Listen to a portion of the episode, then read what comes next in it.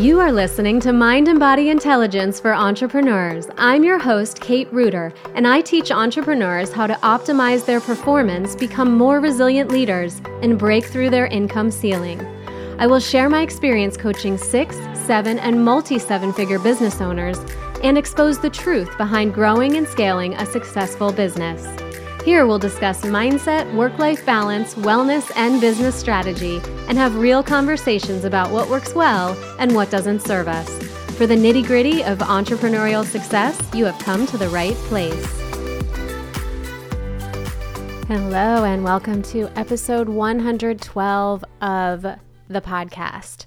Today, we're talking about podcasts. So, if you have been thinking of starting one yourself, this is going to be an episode that will help give you some clarity and help you decide if it's for you.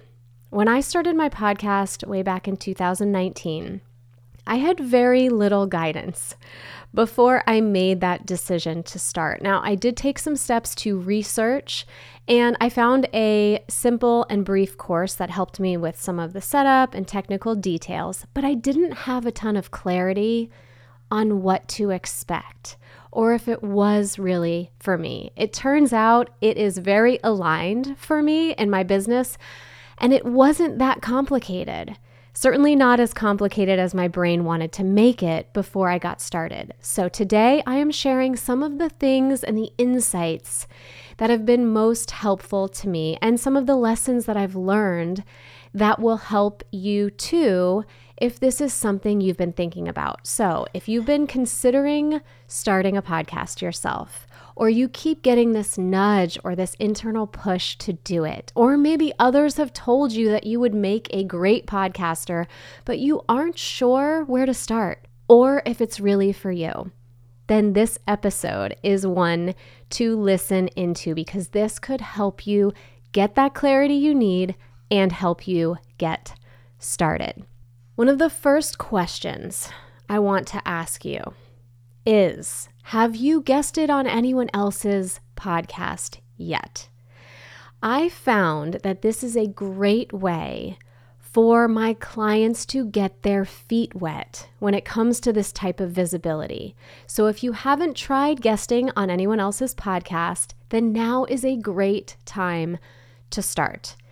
When I began, this was one of the first things I did too. There are several Facebook groups that regularly connect guests with podcasters, and there's also constantly posts in various groups on social media from podcasters who are looking for guests. I've done dozens of these types of interviews. And I never hired one person to pitch me. You don't need to hire someone to pitch you for a podcast. I don't even have a one pager myself, but I've never needed one. Just by being more visible, you can easily find requests for interviews, and you may even find that you'll get unsolicited requests to guest on someone else's podcast out of the blue, like I did. Now, if this isn't happening for you yet, then I suggest try getting on connect calls or virtual coffee chats with podcast hosts and just ask them about their podcast.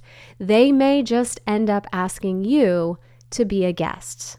Guesting on other people's podcasts is also a great way to get more clarity on the topics that you get most excited to talk about. By saying yes to guest interviews on other people's podcasts, I got tons of clarity on where my best zone of genius really was. Sometimes I've guested on podcasts that didn't necessarily feel like they featured my best zone of genius, while others were more of a home run. So it is great practice to do this and to also learn which topic areas are most comfortable for you to talk about. Guesting on other people's podcasts can also help you understand more about the platform itself and those requirements for recording if those are currently unfamiliar to you. There is so much you can learn from just a quick coffee chat with a podcast host. So get out there and start connecting and networking with podcast hosts. Don't hesitate to schedule a brief coffee chat with them.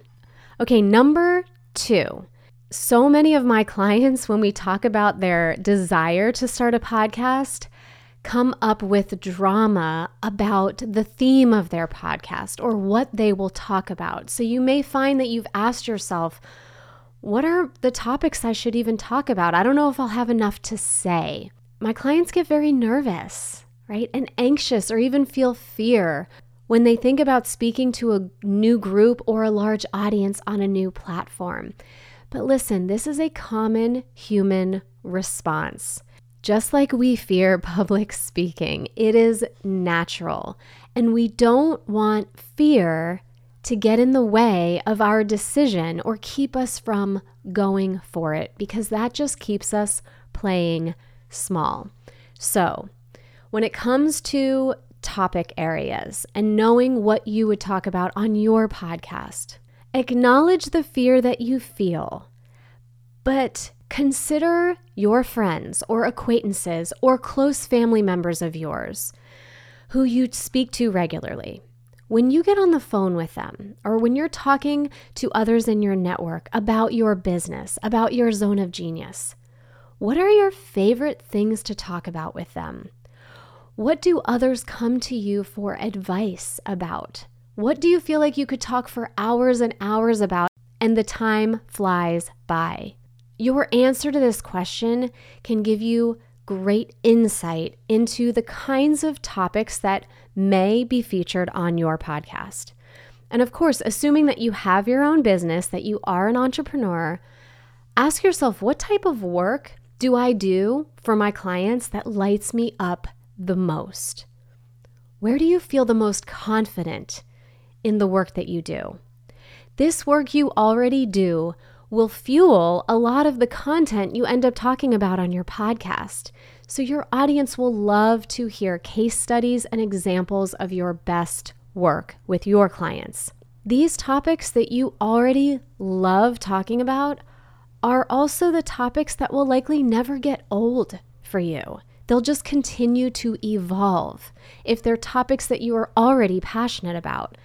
So, what I suggest as an action step here is to write down a list of all of those topics that you enjoy and then ask yourself if I were to take all of these topics and then step back and zoom out to look at the bigger picture, what is the theme that you see emerging across these topic areas? podcasts are a long game. So, yes, there are so many opportunities to address different topics on your podcast. So, if you are fully committed to your business for the long term, when you zoom out and look at the bigger picture, what is that theme that might be the topic of your podcast or the main idea or concept for your podcast? And who is it going to be most relevant for. Take the time to do that brainstorming. Number three, it is worth looking into your human design chart. If you are not already familiar with it or you've not had a reading, this is an area where I encourage you to dive deeper. This is not something that I was aware of when I started my podcast, and I've now found out that it is very well aligned for me because of my human design. If you look up your human design and you have a defined or colored in throat, ego, and or identity center, your audience will benefit from hearing you share your stories. Generally speaking, if any of those centers are defined in your chart, go for it. Had I known more about my human design before I started my podcast, it would have given me even more clarity and confidence going into the podcast from the beginning. Now, knowing my human design and how this plays into the way I communicate has helped me shift to even more alignment with the way I deliver my podcast.